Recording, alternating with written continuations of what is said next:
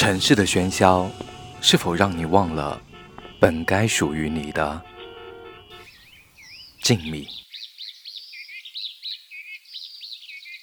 让我带着你对一切的期望，让我为你的期望装模作样，不敢被你看穿，不能再让你失望。欢迎收听沐月时光。有一天我会破灭你的幻想，但我希望我还值得你欣赏，我从来都是这样，那是你的想象。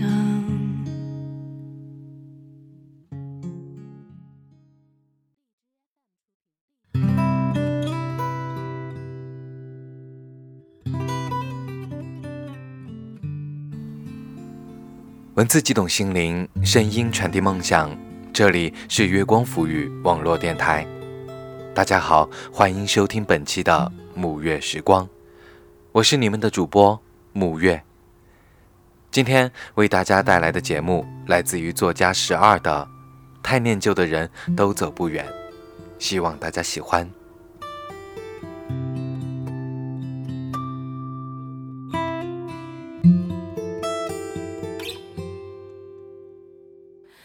或许会是一场寂寞的开始，在你的店里开我。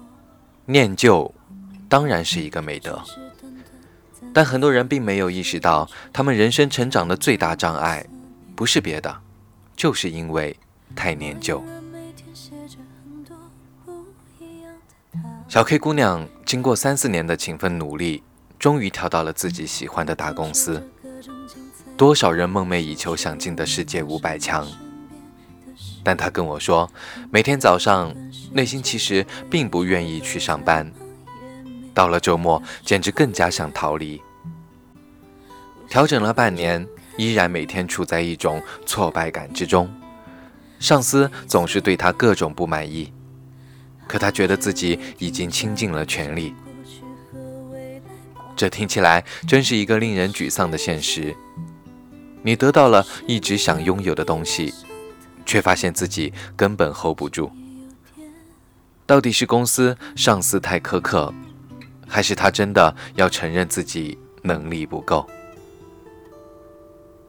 在我们聊天的时候，我问他，你现在住在哪里？他说，我还是跟之前那个室友住啊，住得久了习惯了，懒得换了。在那一刻，我知道了他为何明明似乎得到了更好的机会，却身心疲惫的原因。一个已经进了这样的大公司，一个还在以前的单位按部就班。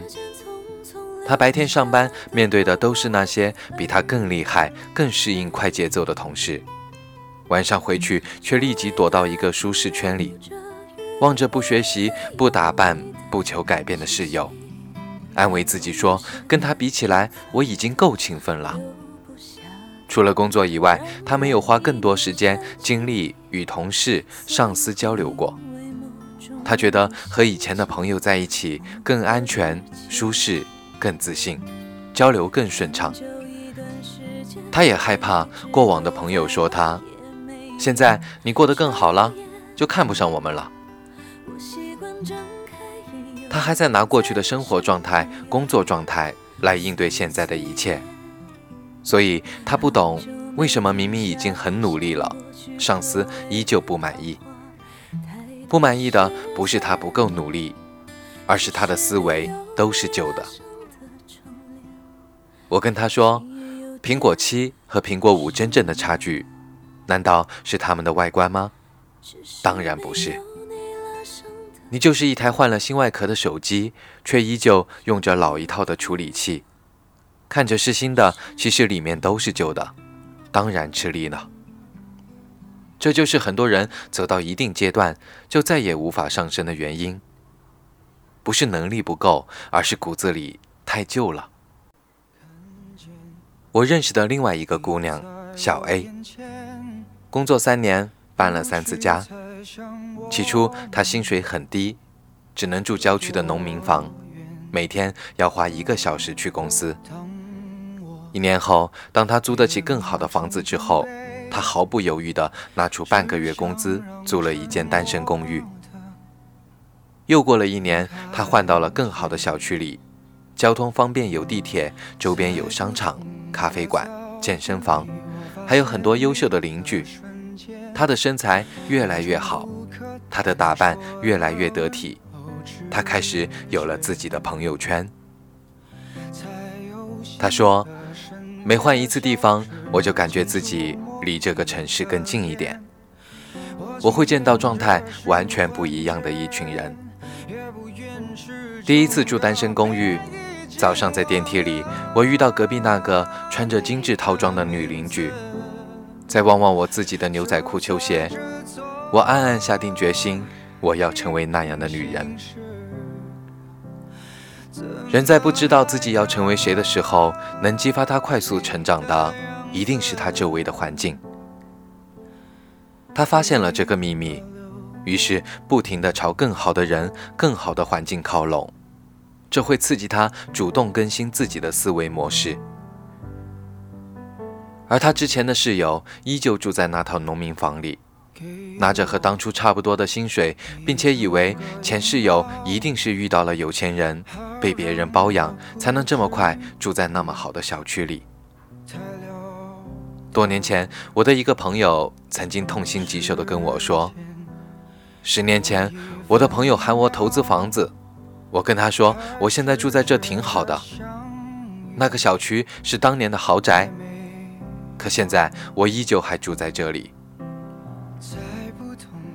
我去过他家，他的衣橱依旧挂着十年前的衣服，很贵，但他只穿过两三次。他说我一定要瘦下来再穿进去，这是个美好的愿望，可为什么现在就不能买一件合身的贵衣服穿呢？太念旧的人是走不远的，因为不愿意离开旧的环境、旧的观念、旧的关系。现实中有太多人即使买了新衣服，仍然忍不住去穿那些旧衣服，因为更舒适、更随便。时间久了，发现衣柜里被闲置的都是那些又贵又新的衣服，久而久之，就再也不愿意去买更好、更贵的衣服了。人有的时候都是这样把自己耽误掉的，明明曾经离更好的自己那么近，却在努力尝试一次之后，就被念旧的自己扯了回来。然后安慰自己说，大概是我不够好看，大概是我能力不够，大概是我注定要那么普通平凡。怎么还要你的样子，我始终等待再见，只不愿再也不见，真的忘了名字是在那座寂静心事，一直还有你的样子被保留。今天的节目就是这样，如果你喜欢我们的节目，可以在新浪微博搜索月光赋予网络电台和我的个人微博 N J 木月，也可以在微信公众平台查找城里月光或者皎洁之月，关注我们。下期节目再会，晚安。